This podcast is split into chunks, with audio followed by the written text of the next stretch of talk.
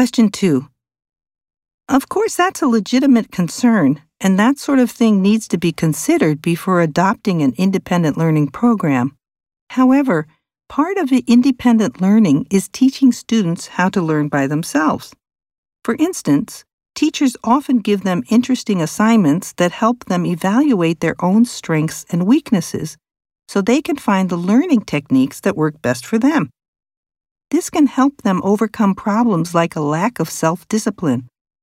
Also, since a lot of independent learning is hands on, many students who previously lacked motivation because they found reading textbooks monotonous become more enthusiastic about completing their assignments.